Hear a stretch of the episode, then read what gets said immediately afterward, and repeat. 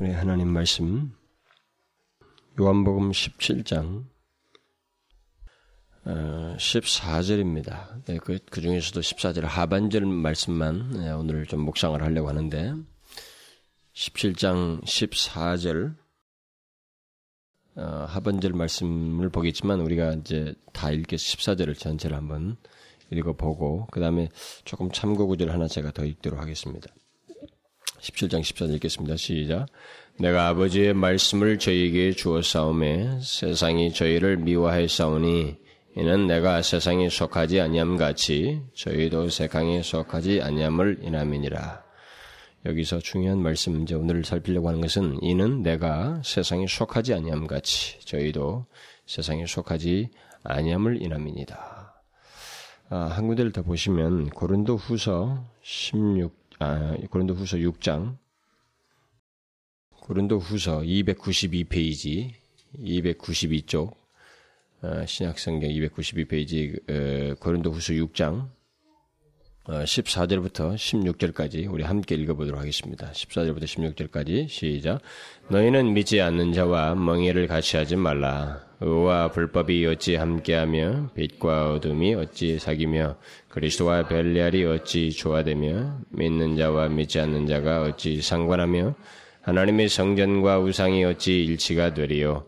우리는 살아계신 하나님의 성전이라 이와 같이 하나님께서 가라사대 내가 저희 가운데 거하며 도로 행하여 나는 저희 하나님이 되고 저희는 나의 백성이 되리라 하셨느니라.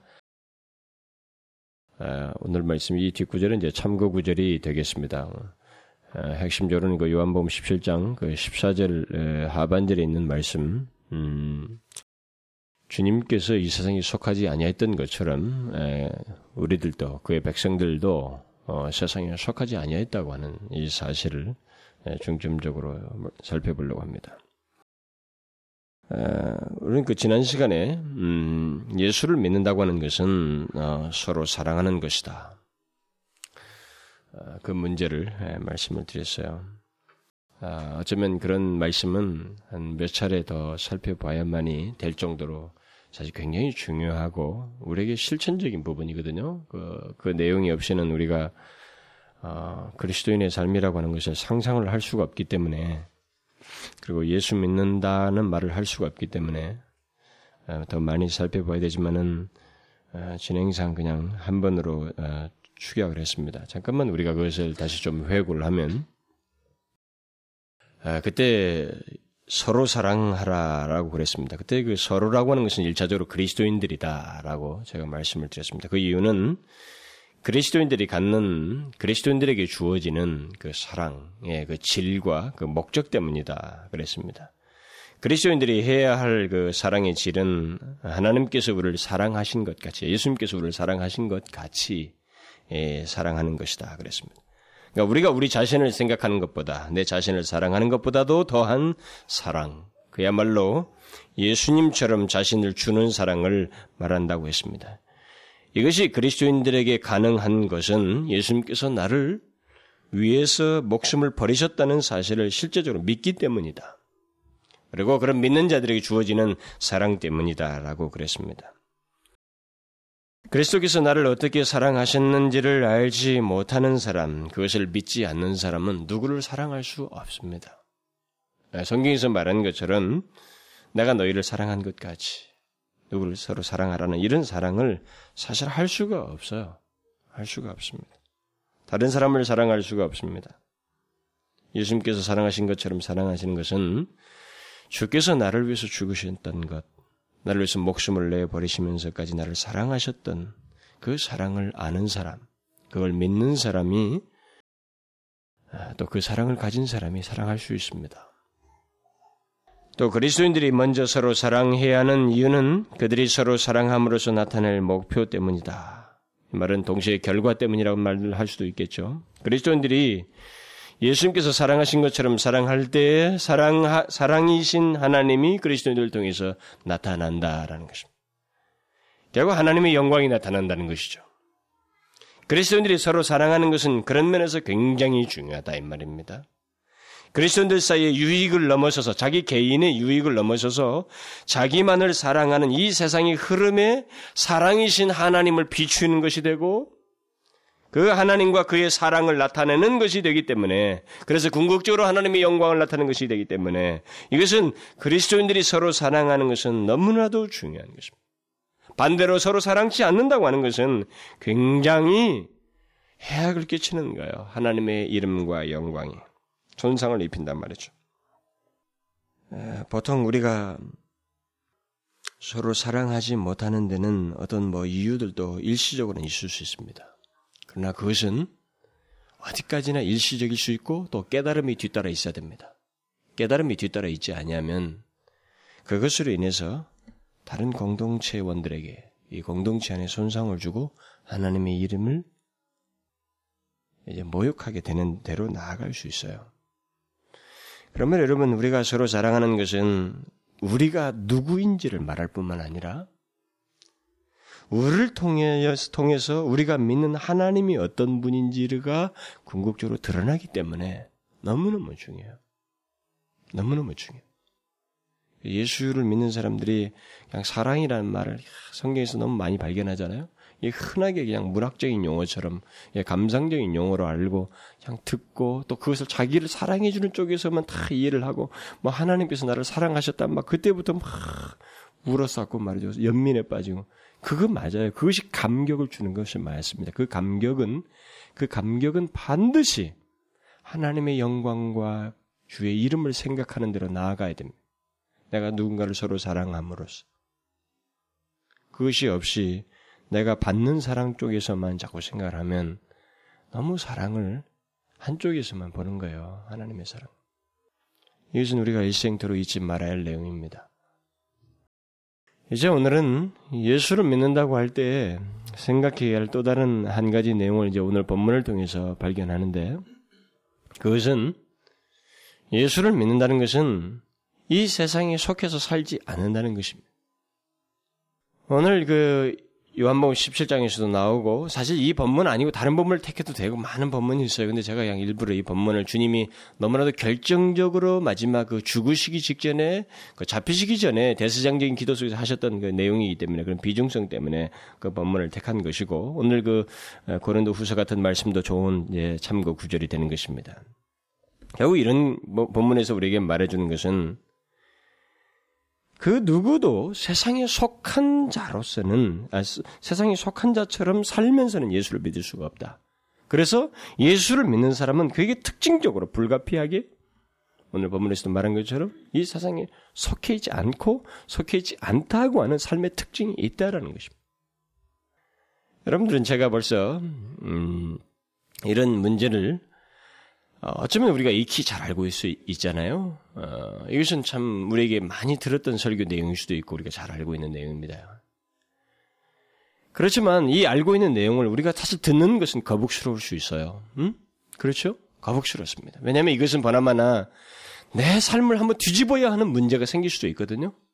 우리가 지금까지 살면서 어떻게 살아왔던 방식이기 때문에 그것을 한번 뒤흔들어야 하는 문제가 야기될 수 있기 때문에 이런 말씀은 성경이 분명히 기록되어 있지만 이런 말씀에 대해서는 우리가 조금 싫어하는 거부 반응이 일어나고 그냥 듣기 싫어하고 뭔가 빨리 내 방어막을 치고 싶은 충동이 우리 가운데 일어날 수 있습니다. 그러나 저는 예수 믿는 문제를 얘기하면서 이런 것을 빼놓을 수가 없고 성경이 분명히 밝히고 있기 때문에 이런 진리를 다시 예수 믿는다는 문제를 언급하면서 재규명을 해야 되겠고 우리 상태를 바로 어, 살필 수 있도록 하기 위해서 이런 말씀을 어, 좀 정확하게 살펴보자는 것입니다.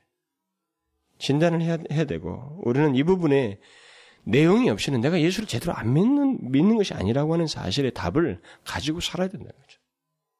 다른 외길을 찾을 다른 길을 우리가 어, 곁길을 찾을 수가 없다 이 말입니다.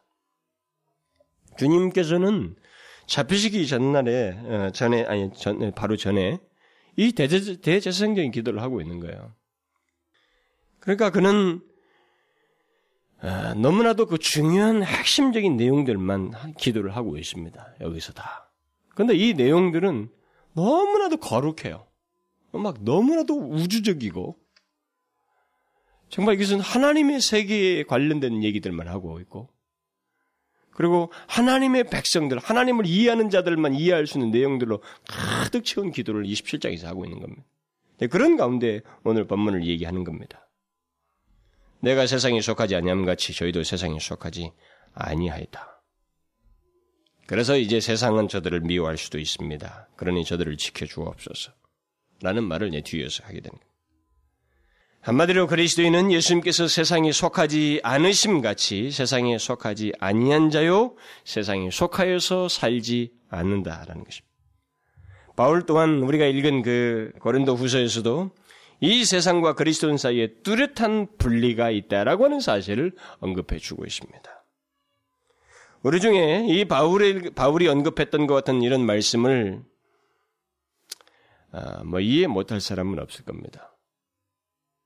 바울은 너무도 분명하게 그리스도인과 세상과의 구분을 말하고 있기 때문에 그런 말을 이해 못할 사람은 없을 거예요. 교회를 나와서 예수를 소위 믿는다고 하는 사람들은 이해 못할 사람은 없을 것입니다. 교회 안에 있는 근데 사람 사람들 중에는 이 바울의 이런 말씀을 그럼에도 불구하고 자꾸 좀 지나친 말씀, 너무 융통성이 없는 그런 말씀인 것처럼 이렇게 생각을 하고 말하는 네, 그런 사람들이 종종 있어요. 바울이 그런 말을 하기에 앞서서 또 그런 말을 하면서 강조하는 이유와 근거 같은 것은 별로 생각하지 않는 것 같습니다. 그냥 그것은 너무 좀 지나치지 않는가.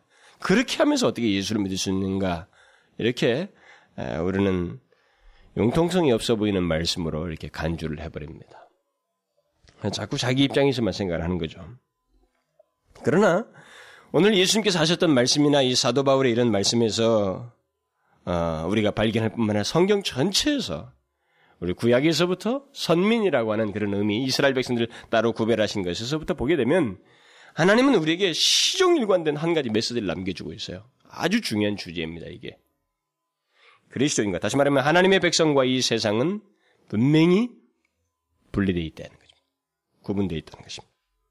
예수를 믿는다면 세상과의 분리가 불가피하다는 것입니다. 예수를 믿으면서 세상과 믿으면서 세상과 짝하여서 살 수는 없다는 것입니다. 이것에 대해서 요한 일서는 아주 좋은 말씀들을 많이 하고 있어요. 아, 요한은 어쩌면 그 시대 속에서 어, 예수를 믿는 사람들 속에서 이런 현실적인 문제를 발견했는지도 모르겠습니다. 그래서 더욱 정확하게 그런 말씀들을 말씀들을 많이 말하고 있는데 그 중에 핵심적인 구절을 몇 가지만 읽으면 이 세상이나 세상에 있는 것을 사랑치 말라. 누구든지 세상을 사랑하면 아버지의 사랑이 그 속에 있지 아니하니 그랬어요. 또 말하기를 자녀들아 너희는 하나님께 속하였고 저희는 하나님의 백성들이 아닌 사람, 넌 크리스천들이겠죠. 저희는 세상에 속한 거로 세상에 속한 말을 하며 세상이 저희 말을 듣느니라. 또 말하기를 하나님께로서 난 자마다 세상을 이기느니라. 예수님께서 하나님의 아들이심을 믿는 자가 아니면 세상을 이기는 자가 누구냐? 그러니까 세상을 이기는 자, 세상을 대항하여서 있는 존재가 분명히 있다면 예수를 믿는 자, 하나님 아들인 것을 믿는 자들이다 이 말입니다. 또 그는 이렇게 말합니다. 우리는 하나님께 속하였고 온 세상은 악한 자 안에 처한 것이며 분명히 다른 구분을 얘기해 주고 있어요. 이 모든 말씀들은 무엇을 말하는가요? 그리스도인들은 세상에 속하지 않을 뿐만 아니라 속하여서 살지 않는다는 것입니다. 그리스도인들은 세상으로부터 분리된 사람들이라는 것입니다. 이와 관련된 더 많은 말씀들을 우리가 성경에서 보라면 수도 없이 많아요. 여러분들이 바울의 서신서들을 보게 되면 바울은 더 명확하게 굳이 이런 단어를 쓰지 않아도 그냥 전폭적으로 그런 내용들을 후반부에서 그의 서신서 후반부에서 다 열거합니다. 이방인의 풍속을 쫓아서는 안 된다는 것. 그는 갈라디아서 이렇게 말합니다. 그리스도로 말미암아 세상이 나를 대하여 십자가에 못 박히고 내가 또한 세상을 대하여 그러하니라. 뭐예요? 세상과 나는 서로에 대해서 죽은 관계라는 것입니다. 쉽게 말하면 서로 상존하거나 공존할 수가 없다라고 하는 거예요. 죽은 관계에 서로에게 대해서. 세상도 그리스도인을 죽은 관계로 보고 있고 우리도 세상에 대해서는 죽은 관계예요. 그는 골로새에서 또 말하기를 우리를 흑암의 권세에서 건져 건져 내사 그의 사랑의 아들의 나라로 옮기셨다. 우리는 영역이 달라요. 만약 여러분들이 이런 말씀들이 실제적인 사례, 이런 말씀들에 대한 실제적인 사례들을 보고 싶다고 하면 여러분들이 히브리서를 보게 되면 압니다. 히브리서 11장 같은 데 믿음의 사람들을 보게 되면 그들은 하나님의 백성들로서 얼마나 그들의 인생을 분리된 삶을 이 세상과 격리 분리된 삶을 살았는지 그것을 우리가 발견하게 됩니다. 때때로 그들에게도 우리가 보는 것처럼 현실적인 어려움이 있고 부딪힘들이 있어요. 그럼에도 불구하고 그들의 삶과 그들의 존재의 특징은 이 세상에 속하지 않은 자라고 하는 명확한 이해를 가지고 살았다는 것입니다. 그게 공통점이었어요. 그래서 히브리서 기자가 그것을 요약하여서 이렇게 말을 해줍니다.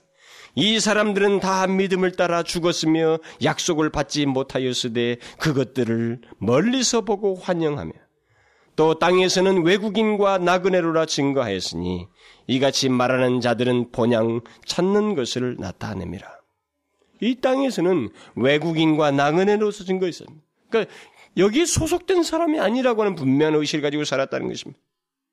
그러면서 덧붙이기를 저희가 나은, 나온 바 본향을 생각하였다면 돌아갈 기회가 있었으려니와 저희가 이제는 더 나은 본향을 사모하니 곧 하늘에 있는 것이라.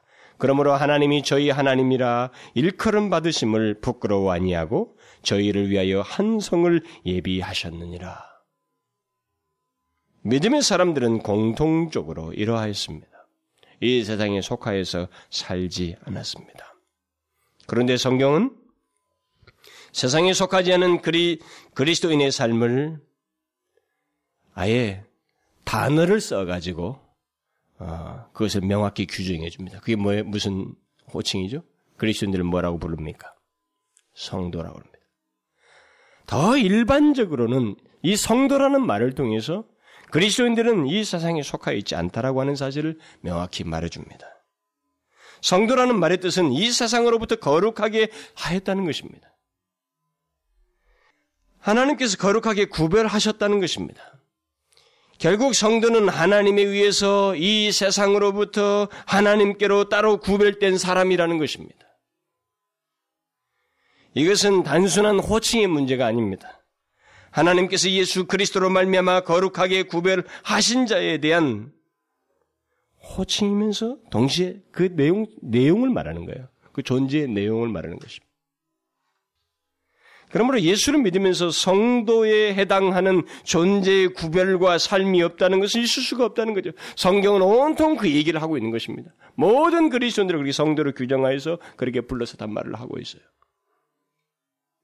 제가 이렇게 성경에 일반적으로 있는 이런 구별된 이 세상으로부터 세상에 속하지 않아서 속하지 않은 존재요 그런 삶을 가지고 있다는 사실을 이렇게 강조를 하는 것은 너무나도 흔한 것이 우리 가운데서는 사실 내용상으로 보면 이것을 너무 모르고 있는 듯이 예, 우리 가운데 나타나기 때문에 오늘 예수를 믿는 사람들에게서나 또 많은 사람들이 이 부분을 어, 자꾸 이상하게 이제 변호를 하고 다른 식으로 해석을 하려고 합니다.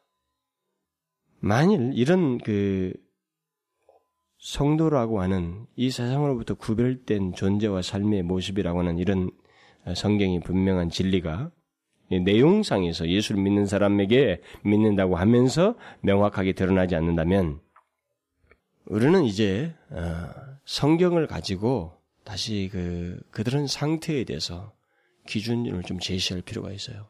정확하게 다시 말을 해줘야 할 시점에 서 있습니다. 왜냐하면 우리의 이 흐름은 이제 예수를 제대로 믿을 사람을 믿는 사람을 바보 취급할 수 있는 현실로 자꾸 만들어가고 있어요. 예수를 제대로 믿는 사람이 오히려 바보예요. 야, 오늘날 예수 믿으면서 다 그렇게 하는 사람 어디 있어? 여러분 이게 우리들의 흔한 얘기입니다. 직장 생활하거나 학교에서나 친구들이 가끔 던지는 말이에요. 야, 오늘 예수 믿으면서 뭐 그, 런 것도 안 하고 이게 어떻게 예수 믿? 우리들은 이렇게 흔한 얘기를 합니다. 우리들의 흔한 사고방식과 생활 습관들을 예수를 믿으면서 다 할 수 있고 하고 있다라고 하는 그런 보편적인 얘기를 자꾸 하고 있어요. 이런 구별이라고 하는 분명한 내용 성경이 우리를 성도로 부르면서 하나님께서 우리를 세상으로부터 구별하여서 그렇게 세웠다고 하는 사실을 이런 내용상의 문제를 인정을 자꾸 안 한다라는 것입니다. 여러분 우리의 현실과 상태가 아무리 뒤바뀌고 뒤섞여 있다 할지라도 또 뒤섞인다 할지라도 하나님께서 의도하신 성도의 모습 다시 말해서 성경에서 말하는 그리스도인의 모습을 우리 임의대로 바꿀 수 없습니다. 우리 임의대로 못 바꿔요. 바꿀 수도 없고 바꿔서도 안 됩니다. 오늘날 소위 예수 믿는 사람들 중에 어떤 사람들이 자신의 소속이 세상인지 그리스도인지를 아지, 알지 못할 정도로 그냥 살아가는 모습을 갖는다면 또 그런 구분조차 할 필요를 못 느끼고 살아간다면 아니, 그 실제로 그런 모습이 어느 시대보다도 이 두드러진 시대에 우리가 살고 있는 것을 보게 될 때 그런 현실과 상태는 성경과 완전히 역류하고 있는 그러니까 이상한 기독교를 우리가 만연시키고 있는 것입니다. 그러니까 예수를 제대로 안 믿고 있는 거예요. 그 사람은 정말 예수를 잘 모르고 있는 것입니다. 성도가 무엇인지를 알지 못하고 교회를 다니고 있는 거예요. 아닙니다. 분명해요. 성경은 이런 말을 농담으로 우리에게 하고 있지 않습니다. 분명한 내용으로서 얘기하는 거예요. 단순한 이름 문제가 아닙니다. 이것은 분명한 내용이라는 거죠. 그리스도인은 세상으로부터 분리된 존재로서 분리된 삶을 살, 산다는 것입니다. 그게 그리스도인이라는 거죠. 물론 제가 이런 지금 이 예수 믿는다는 이 설교 시리즈를 하면서 제가 앞에서도 몇 차례 언급을 한 적이 있습니다만 이런 제가 설교를 하게 되면 여러분들은 뭐 정도 차이를 얘기할 수도 있습니다. 예. 어느 정도의 정도 차이는 있을 수 있습니다. 제가 앞에서도 그런 얘기를 한 적이 있어요. 얼마든지 있을 수 있습니다. 그러나 우리는 그 정도의 차이라는 것이 아무런 신앙적인 의식이 없이 나타나는 것이면 나를 통해 지속 정, 그 존재 문제이니 하는 것 아, 그건 존재 문제예요. 내용상의 어떤 그 조금의 진짜 정도 문제가 아닙니다. 물론 하나님께서 우리에게 말씀하신 것과 우리의 상태 사이, 이런 성경에 기록된 하나님의 백성들은 어떻다고 하는 이런 모든 말씀과 우리의 상태 사이에는 진짜 어느 정도의 그 갭이 있습니다. 있죠.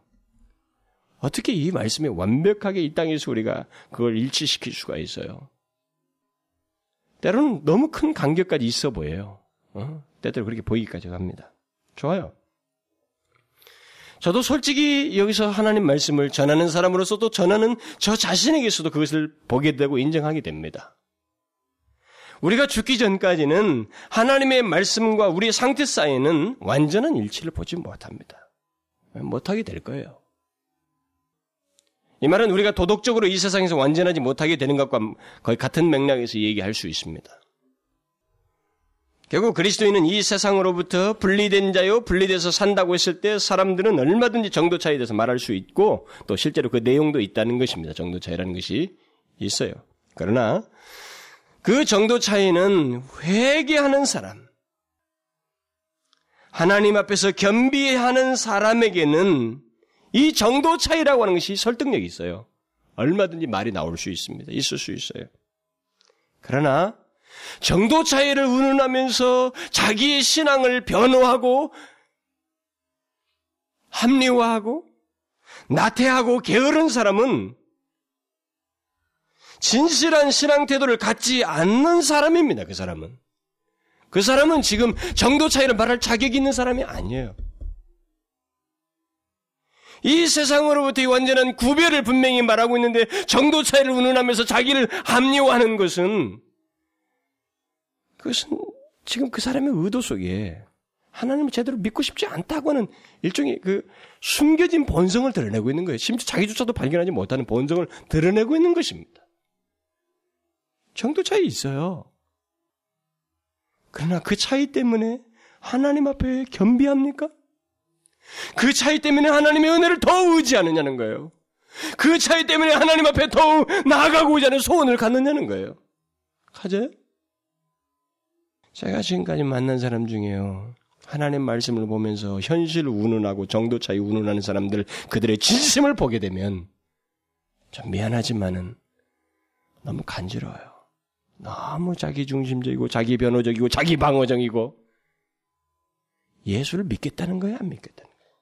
내가 볼 때는 적당히 믿겠다는 신법밖에 아닌 것 같아요. 여러분 성경을 보십시오.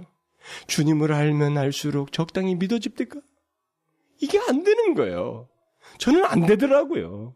주님을 알면 알수록 주의 말씀을 하나라도 알아가면 알아갈수록 적당히 못 믿어지더라고요. 주님의 마음에 대한 이해 때문에 견딜 수가 없더라고요.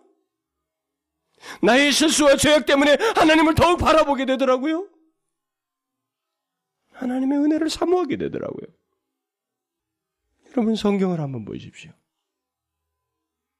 여러분 성경에서 어디에서 하나님의 말씀과 우리 상태 사이의 정도 차이 문제를 인정하면서 부추기는 곳이 있는지 한번 보십시오. 어디에 있습니까? 우리의 본심 속에 자신의 상태를 핑계 삼아서 말하는 것에 대해서 조금이라도 동정적으로 말해주는 본문이 어디 있느냐는 거예요. 그런 부분은 한 곳도 없습니다. 단지 인간의 연약한 부분들과 실수들과 죄악들을 성경이 다 기록해서 우리들의 실수들로 인해서 더욱 하나님을 의지하였다고 하는 내용을 우리에게 소개해주고 있지. 그 실수들을 통해서 너도 이렇게 하라고 말하는 곳은 아무도 없, 아무것도 없습니다. 어디도 없어요. 그건 기록자이신 성령님의 의도가 아닙니다. 하나님의 의도가 아니에요. 여러 가지 실수들과 죄악들로 인해서 하나님 앞에서 슬퍼하며 참여하는 모습들, 그래서 결국은 더욱 하나님을 낭망하는 모습들이 성경에 기록되어 있는 것입니다. 결국 결론이 뭐예요? 정도의 자애를 운운하면서 자신의 세속적인 삶을 정당화하라는 것입니까? 아니면 하나님 앞에서 충실하려고 하지만 그런 중에 연약하고 넘어진 실수로 인하여서 하나님을 바라보라는 것입니까? 성경에 기록된 모든 실수들과 인간들의 죄악된 그런 결과들을 기록했을 때 그것은 후자입니다. 하나님을 바라보라는 거예요. 그런데 여러분 불교 경전이나 다른 거 보면 다 좋은 말만이잖아요. 예, 성경에는 엄청난 죄악의 실상들이 다 기록되어 있습니다. 그러니까 이것 때문에 예수를 믿는 사람들이 적당히 예수 믿는 사람들이 아 성경에도 이런 일이 있었다고 하는 사실을 자꾸 자기 합리화의 자료로 써먹는 거예요. 그렇게도 예수를 믿을 수 있는 것처럼. 이것은 기록하신 성령님의 의도가 아닙니다. 대충 예수 믿을 수 있는 것처럼 자꾸 생각을 하는 거죠. 성경은 정도 차이가 있다는 것을 사실 말을 해요. 우리 연약함도 말하고.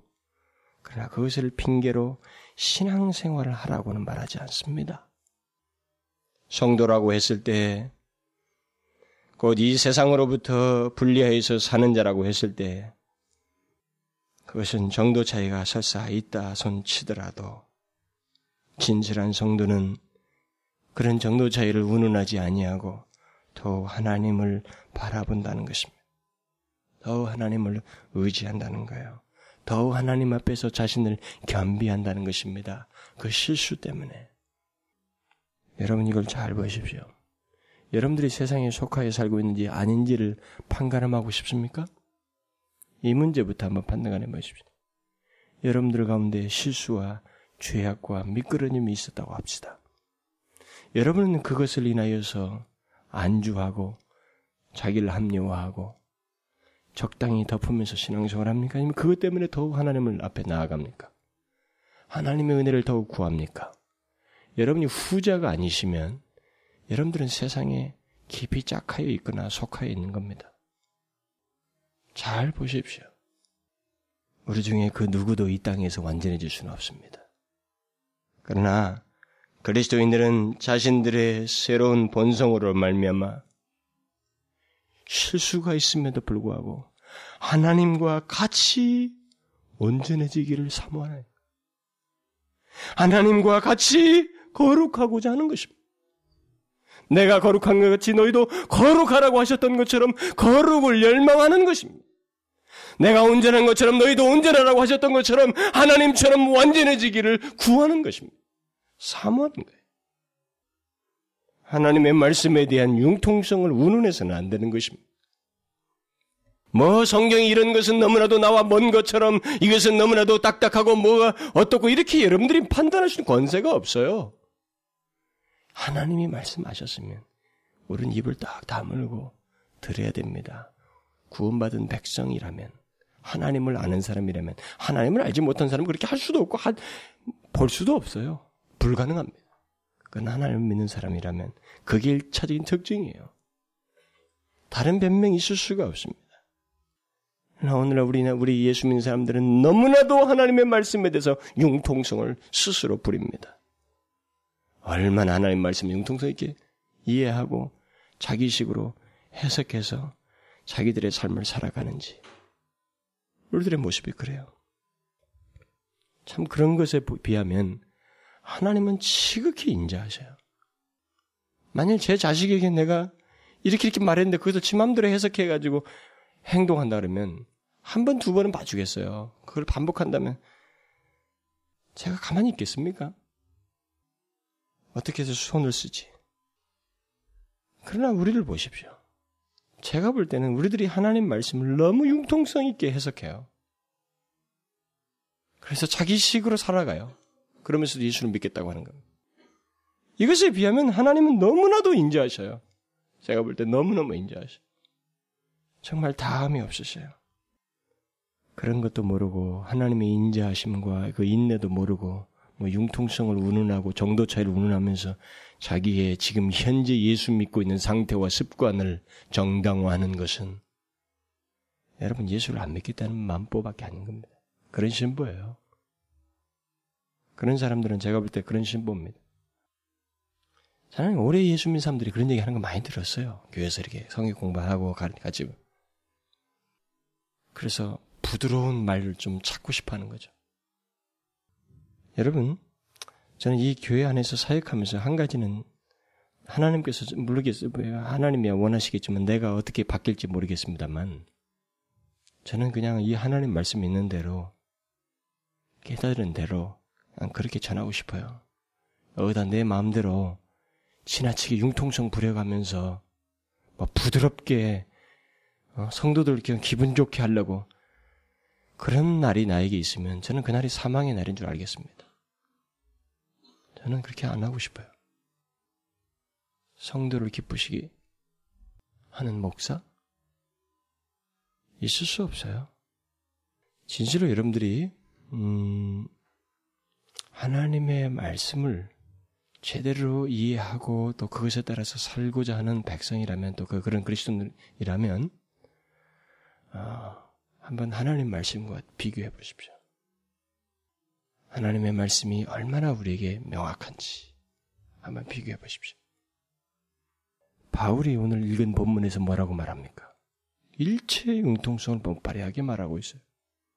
나는 오늘 본문에 그 고린도 후서에 말해준 바울의 그 말처럼 명확하게 우리 선을 그어주는 말도 드물다고 봐져요. 물론 뭐 성경 전체가 대부분이 그렇지만 우리의 이해 상에서는 이해하는 데 있어서는 그렇게 충분히 이해할 수 있도록 명확하게 이해해 주고 있습니다. 그리스도인은 세상과 도저히 짝할 수 없다는 거죠. 아예 세상에 대해서 죽은 자라는 거죠.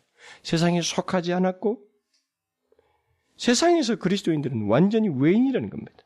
그러니까 우리는 이 세상의 주민증을 가지고 있지 않다는 것입니다. 우리의 주민증은 하나님 나라에 있다는 것이죠. 그래서 바울이 또 볼리포에서 말하잖아요. 우리 오직 우리의 시민권은 하늘에 있는지라. 바로 이 소속의 차이 때문에 우리는 이 세상으로부터 분리돼서 살 수밖에 없다는 것입니다. 여러분이 우리나라에 와 있는 외국인 노동자들을 아셔요? 노동자들에 대해서 좀 들어보셨습니까? 그들이 여기서 이 나라에서 편안하게 산다고 생각하십니까? 돈 잘 벌어도 편안하게 못 삽니다. 그건 제가 처음 영국 갔을 때 느꼈던 것과 똑같습니다. 저는 엄청난 이질감을 느꼈어요. 영국에 갔을 때. 저는 계속 이 비자 끝날 때쯤에 비자 다시 받는 것 때문에 긴장해가지고 말이죠. 막 서류 해가지고 또 보내고. 이게 편하지가 않습니다. 남의 나라에 와서 산다고 하는 것은 자기가 소속된 나라가 아닌 데서 산다고 하는 것은 절대 편안하지 않아요. 집에 대한 그리움이 계속 남아있는 겁니다. 그게 뭐예요? 한 가지 이유입니다.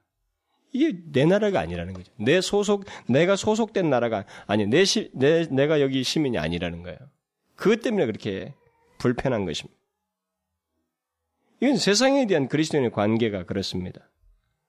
우리들은 이 세상에 속해 있지 않기 때문에 이 세상이 편안하지가 않아요. 진짜 예수를 제대로 믿는 사람에게 있어서 이 세상은 편한 곳은 아닙니다.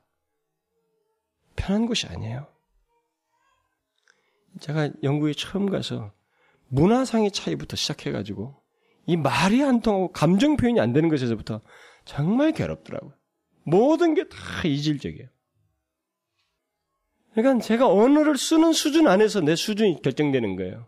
내가 머리는 이미 대학원까지 나온 머리를 가지고 있어도 거기 가면 이 말을 하는 건 초등학교보다 못하는 말을 하고 있으니 나는 그 애들 앞에서 어린아이인 겁니다. 많이 웃을 수밖에 없는 거예요. 어린아이가 많이 웃듯이 그 정도밖에 수준이 안 되는 거예요.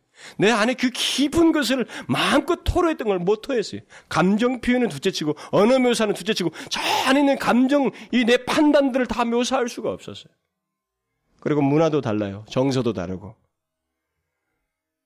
여러 가지가 다 다르더라고요. 굉장히 이질적이에요.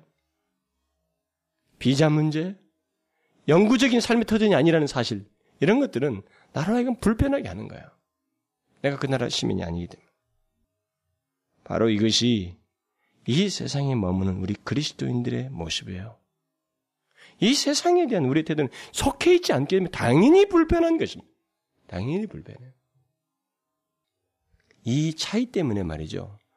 결국은 이 세상이 그리스도인들을 핍박을 하고 미워하기도 합니다만은 오늘 본문에도 그런 얘기 나오잖아요. 미워한다고. 한 가지 차이예요. 이 세상에 거하고 있는데 소속이 다른 존재가 있어서 소속이 다른 내용을 자꾸 뭐 나타내니까 이 세상이 그들을 향해서 미워하는 거예요. 핍박하는 겁니다. 그것이 교회 역사의 내용이에요, 지금까지. 왜 하필 다른 종교보다도 기독교들 그렇게 유독 이 인류 역사는 왜 이 기독교들 그렇게 핍박했습니까? 갑자기 괜찮던 사람도 서서 역사, 아니, 교회, 국가적인 차원이 아니라 개인적인 차원이라도 마찬가지예요. 내가 예수 얘기만 하면 왜 사람은 왜 이렇게 싫어합니까? 왜 사람들 거기 거부반을 나타낼까요? 왜 인상부터 쓸까요? 그걸 왜 사람들이 싫어할까요? 이상할 정도로 여기 대해서 과민 반응을 보일 정도로 미운 감정과 싫은 감정을 지금까지 역사는 보여왔어요, 사람들이. 그건 뭡니까? 이 소속의 차이 때문에요. 다르거든요. 그리스도인이 이 세상에 속하지 않았다는 것은 외면상에, 외면상에는 차이가 없어요. 이 껍데기는 똑같잖아요. 어? 얼굴도 똑같고, 별 똑같다고. 그러나 이 내용에는 엄청난 차이가 있는 것입니다. 뭐 뒤에 가서 다시 얘기를 하겠습니다만은 이것에 대해서 아더 핑크라는 사람은 일곱 가지가 일곱 가지 차이를 얘기해요. 신분이 다르다. 이 세상에 속해 있지만 우리는 이 세상에 속해 있지 않다. 아, 그 사람들은 그 아담 안에 있지만 우리는 그리스도인의 신분이고 그리스도에 속한 사람들이다. 다른 본성을 가지고 있다. 그들은 육의 본성을 갖고 있지만 우리는 새롭게 부여된 새로운 새로운 본성, 영적인 본성을 가지고 있다. 우리는 다른 주인을 가지고 있다. 이 세상은 마귀에게 속해 있지만 그리스도인들은 예수 그리스도께 주를 섬기는 예수 그리스도 주로 섬기고 있는 사람들. 다른 목적을 가지고 있다. 이 세상에 속한 사람들의 목적은 자기 자신을 즐겁게 하는 것이지만 그리스도인들은 하나님을 영광스럽게 하는 것이 목적이는 다른 시민권이 있다. 아까도 제가 읽어드렸지만 이 세상에 동안 땅이 땅의 시민 땅에 있습니다 시민권이 그러나 우리는 믿음의 히브리 11장이나 아까 빌리포스 3장 20절에서 말한 것처럼 우리의 시민권은 하늘에 있어요. 또 다른 운명이라는 겁니다.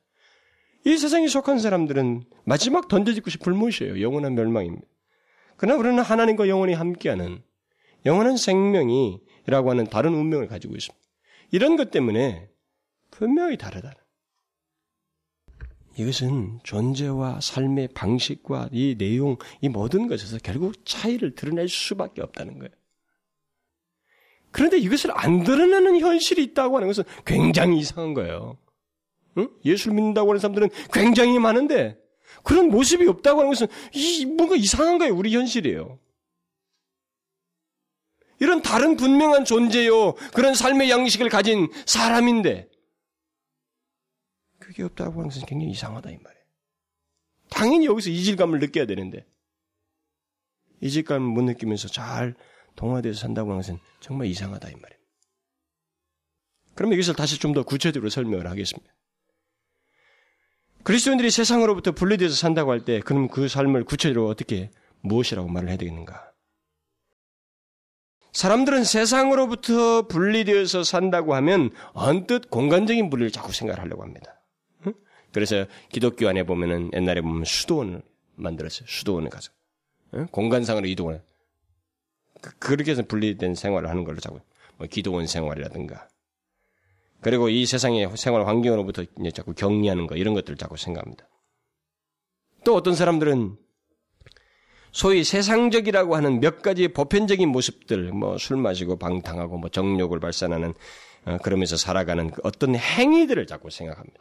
그것 그런 것을 하지 않는 것이 세상으로부터 분리해 산다. 그래서 몇 가지 행위들을 자꾸 생각합니다. 그러나 여러분, 그것은 세상으로부터의 분리하여 사는 그리스도인의 모습을 아주 비상적으로 보는 거예요. 아주 표면적으로 보는 거예요. 그리고 일종의 그것은 속임수예요. 그런 식은. 예수를 믿는다는 것은 그런 식으로 보는 것만큼 그냥 예수 믿는다는 것을 그렇게 표면적으로 보는 것만큼 위험한 게 없어요. 그런 식으로 자꾸 보기 시작하면 어떤 일이 생기냐면 두 가지 일이 생겨요. 하나는 자기가 행위적으로 조금만 뭘 잘했다 싶으면 그것 때문에 자기가 신앙생활 잘했다고 스스로를 위로하고 하나님 앞에 교만을 떨고 하나님 은혜를 의지, 의지하지 않습니다. 자기가 몇 가지 어떤 걸 하지 않던 것을 했다든가 어떤 행위를 했다는 것 때문에 어? 세상과 조금 격리된 일 에, 그런 삶을 살았다는 것 때문에 그런 몇 가지 행위를 가지고 자기를 위로해요. 그래서 잘못된 신앙에 빠져버립니다. 또 다른 하나는 그런 행위적으로 자꾸 표면적인 것을 보기 시작하면 조금만 몇 가지 행위적인 것을 실수만 하면 그 다음부터 자기를 또 자학해요. 자기를 그냥 정죄를 해버립니다. 그것은 속는 겁니다. 우리가 스스로. 이 많은 그리스도인들이 그런 부분에서 착각을 하고 있어요. 그리스도인의 세상으로부터의 분리는 그런 공간적이고 드러난 몇 가지의 행위를 가지고 말하는 것이 아니라 더 중요한 실제적인 그리고 내적인 내용이 있어요. 그 내적인 내용이 1차적이고 거기서 따라서 드러나는 삶이 열매, 결과적으로 2차적인 것입니다. 그러면 그게 뭐겠어요? 먼저 소극적인 것으로 한 가지만 말하면 소극적인 차원에서 그리스도인들이 세상으로부터 분리돼서 산다는 말은 무엇보다도 이 세상의 가치관에 따라서 살지 않는다는 거예요. 따라서 이 세상의 가치관을 따라서 살지 않는 것입니다. 그런 게 뭐가 있어요? 여러분 무엇을 하든지 이 세상의 가치와 이 세상의 정신과 이 세상의 풍조에 따르지 않고 산다는 것 그런 게 뭐가 있습니까? 그것을 쉽게 말하면 여러분 우리가 이 세상에서 보통 가치 있다고 하는 세상 정신을 먼저 1차적으로 말하면 예, 뭐가 있어요? 왜 다 외형적이고 물질적입니다. 잘 먹고 잘 사는 거예요. 다 물질적이고 현상적이고 가시적인 것들이에요. 더 많이 가지고 물질적으로 더 좋은 환경에 사는 것입니다. 앞을 향해 나아가지만 온 그 앞의 목표는 그 매력은 전체가 더 많이 갖고 더 좋은 환경, 더 높은 위치? 그거예요, 결국. 더 좋은, 많이 가지는 것. 더 좋은 환경에 처하는 것. 더 높은 위치에 올라가는 것. 그래서 더 좋은 환경을 누리는 것. 다 물질, 그거밖에 없습니다. 그것을 다른 식으로 좀 고상한 말로 바꾸면 뭐 자기 성취고 자기 성공이라는 말을 쓸 수 있겠죠. 그거 외에 우리가 덧붙일 수 있는 게 뭐가 있겠어요? 열심히 공부하고 밤새면서 열심히 일하는 것이 다 뭡니까? 다 자기를 위하는 거예요. 세상에 기여하네 뭐하네 해도 그것은 그 배후에는 자기 성취와 자기 명예가 깔려 있습니다. 이 세상의 가치관의 중심에는 자기밖에 없습니다. 이 세상에 속한 사람은 그것을 위해서 살아가는 것입니다. 그러나 그리스도인은 아니라는 것입니다.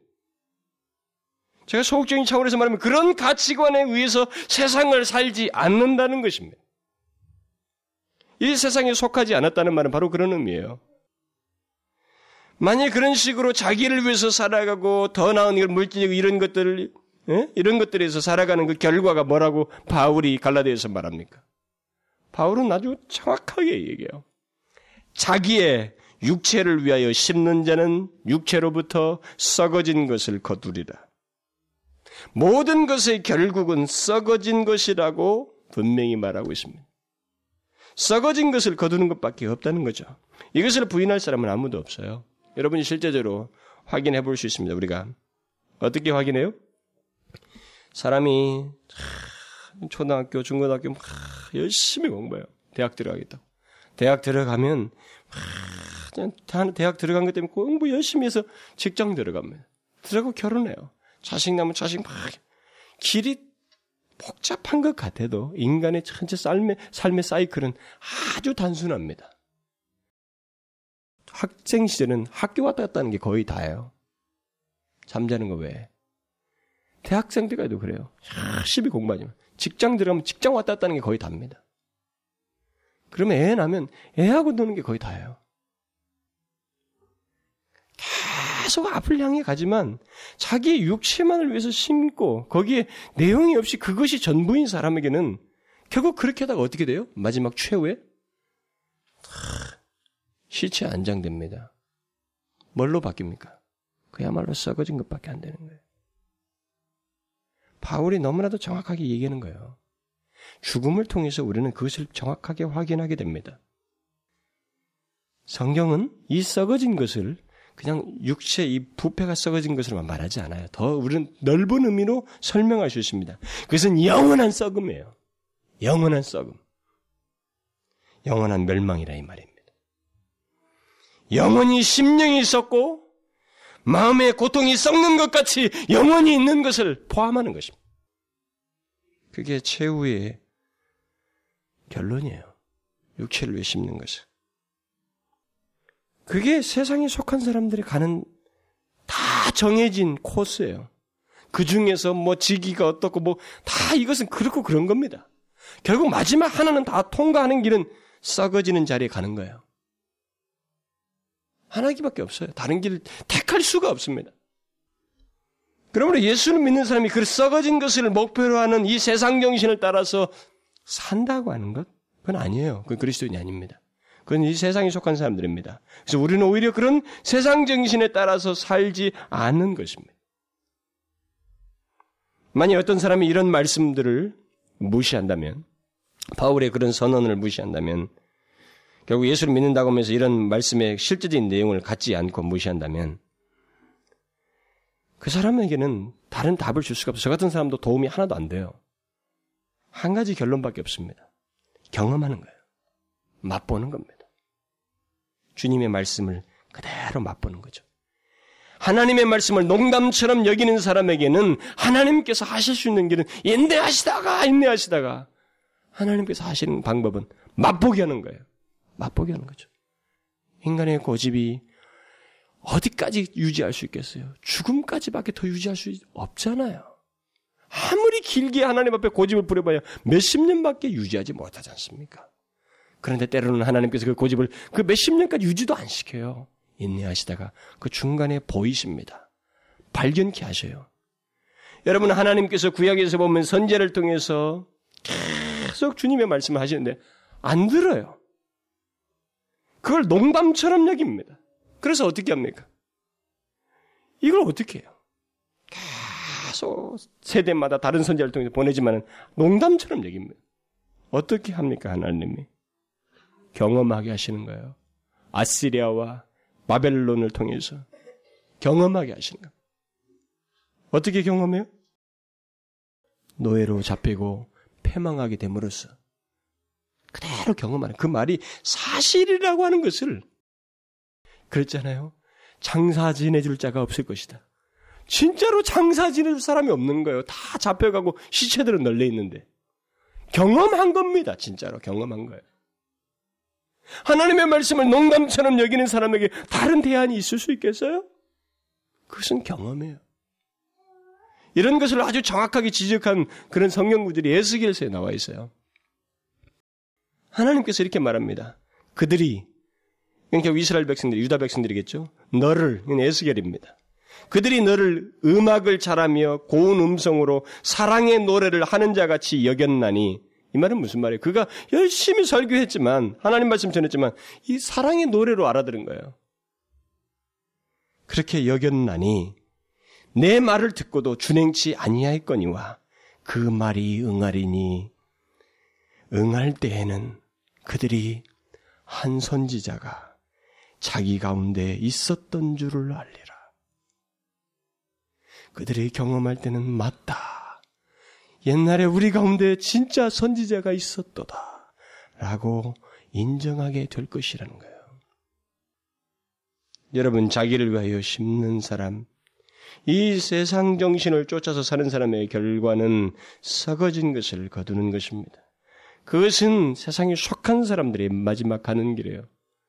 그리스도인은 이 세상에 속하지 않은 그리스도인들은 그 길이 아닙니다. 우리는 이 세상 정신을 따라서 이 세상에 있는 풍조를 따라서 살지 않는 자입니다. 이 세상의 가치관을 따라서 살지 않는 거예요. 이 세상이 가치 있다고 하는 모든 것들을 우리는 가치 있게 보지 않고 사는 것입니다. 그러면 이 세상에 속하지 않은 자의 모습과 삶의 적극적으로는 적극적인 모습은 뭐 어떤 것인가? 적극적으로 어떻게 우리가 말해야 될 것인가? 이것은 환경과 공간의 문제가 아니라고 제가 그랬습니다. 이것은 그리스도인 안에 감춘 어떤 내용의 문제예요. 일차적인 내적인 문제입니다. 어떤 내용이 있어요? 앞에서도 일곱 가지를 얘기했지만 좀 더 실제적으로 세 가지만 제가 간단하게 말씀드리게. 하나는 이 세상에 속하지 않은 자의 모습과 삶은 이 세상을 다르게 봅니다. 이게 적극적으로 보는 거예요. 아까는 그렇게 하지 않는다고 그랬는데 이 세상을 다르게 봐요. 이 세상을 하나님의 시각으로 봅니다. 그러니까 무엇이 가치 있고 무엇이 가치 없는지를 정확히 보게 됩니다. 이게 이 세상에 속하지 않은 사람의 삶의 모습이에요. 여러분들이 하나님이 가치 있다고 하는 것을 가치 있게 보지 않고 이 세상을 살아간다면 여러분 이 세상에 속한 사람을 살아가는 거예요. 그리스도인이라면 하나님이 가치 있게 보는 것처럼 하나님의 시각을 따라서 이 세상을 보는 겁니다. 그래서 가치 있는 것을 가치 있게 여기고 하나님이 가치 없다고 하는 것을 가치 없게 여기는 겁니다. 썩어질 것에 대해서는 썩어진 것처럼 취급하는 거예요. 그게 그리스도인입니다. 그게 이 세상에 속하지 않은 그리스도인의 모습이에요.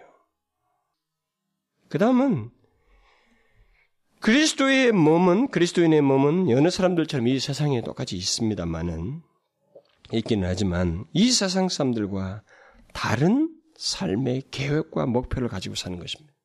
이것이, 이것이 이 세상에 속하지 않은 사람의 적극적인 삶의 모습이에요. 다른, 이 세상들과 분명히 다른 삶의 계획과 목표를 가지고 살아갑니다. 여러분과 제가 이 세상에 속하지 않은 사람은 우리의 삶에는 계획과 목표가 있는데 거기에 이 세상적인 것이 없어요. 다릅니다. 하나님이 계셔요. 우리의 계획 속에는 하나님이 있습니다. 우리의 목표 속에는 하나님이 계셔요. 여러분 이말잘 들어야 돼요.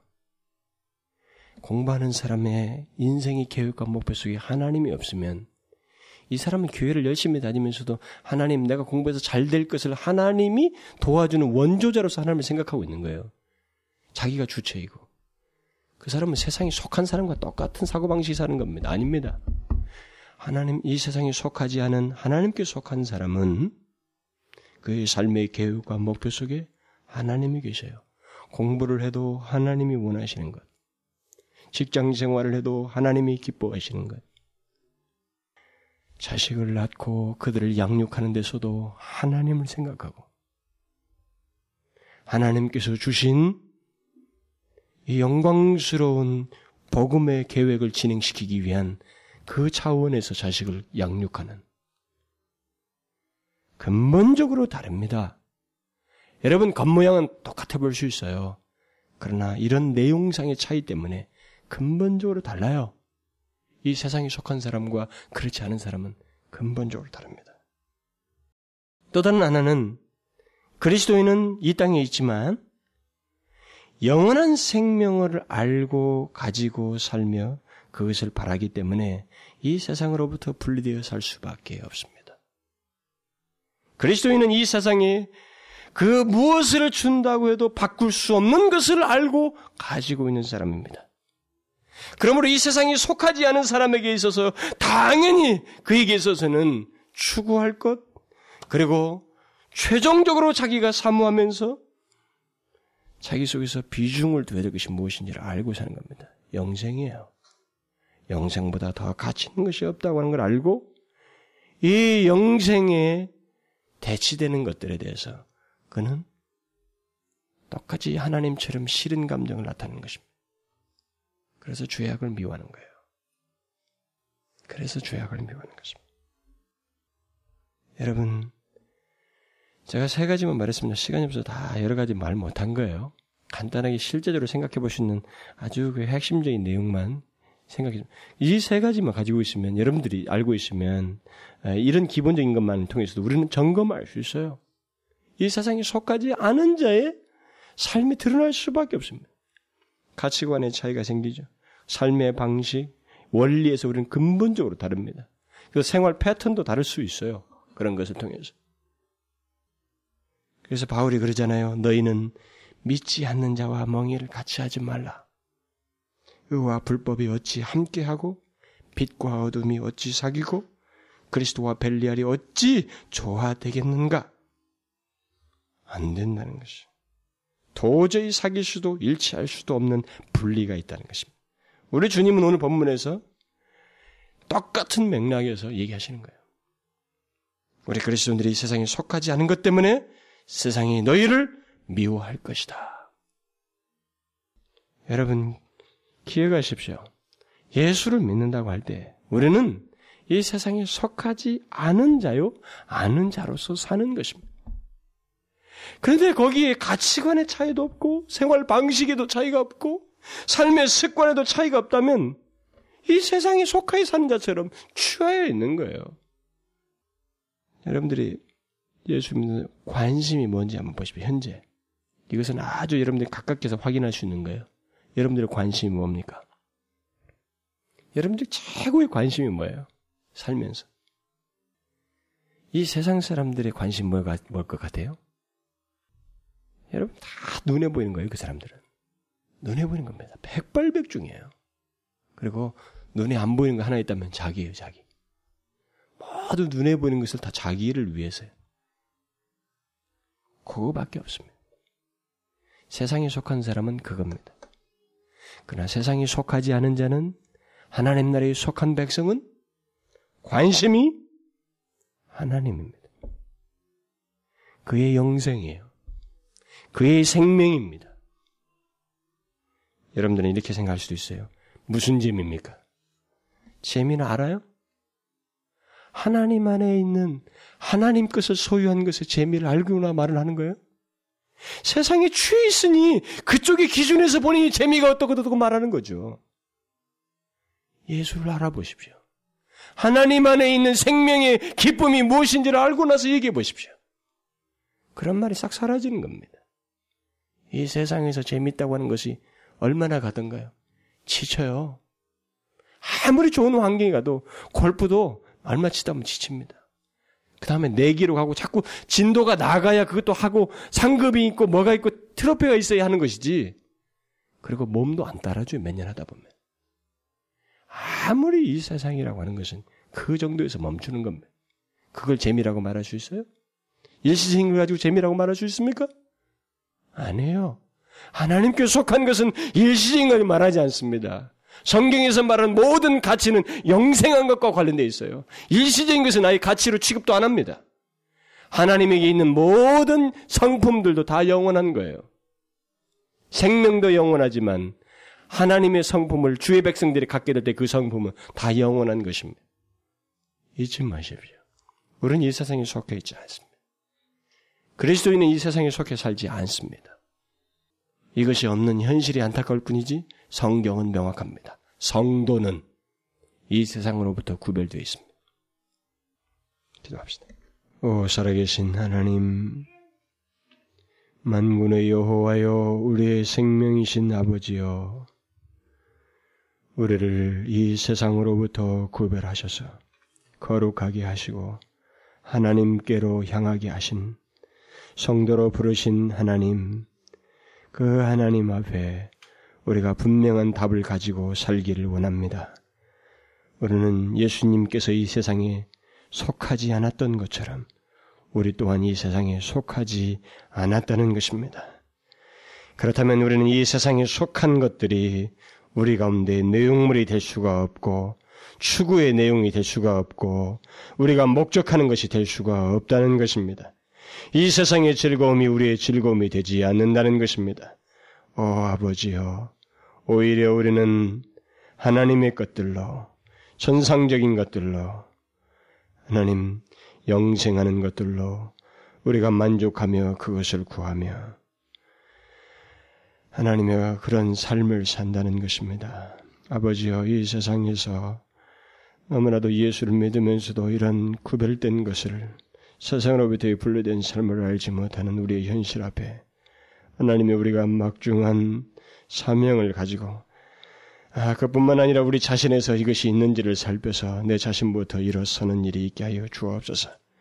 너무나도 이 세상 것에 취하여서 우리가 살다 보니 하나님의 이런 성경의 말씀들이 너무 격해 보이고 너무 과하게 보여지는 이런 어리석은 모습이 우리 가운데 없게 하여 주옵소서. 너무나도 당연한 말씀, 주님을 알면 있을 수밖에 없는 이 진리의 말씀 앞에 하나님의 실제적인 내용을 가진 그리스도인으로서 사는 저희들 되게 하여 주옵소서. 예수 그리스도의 이름으로 기도하옵나이다. 아멘.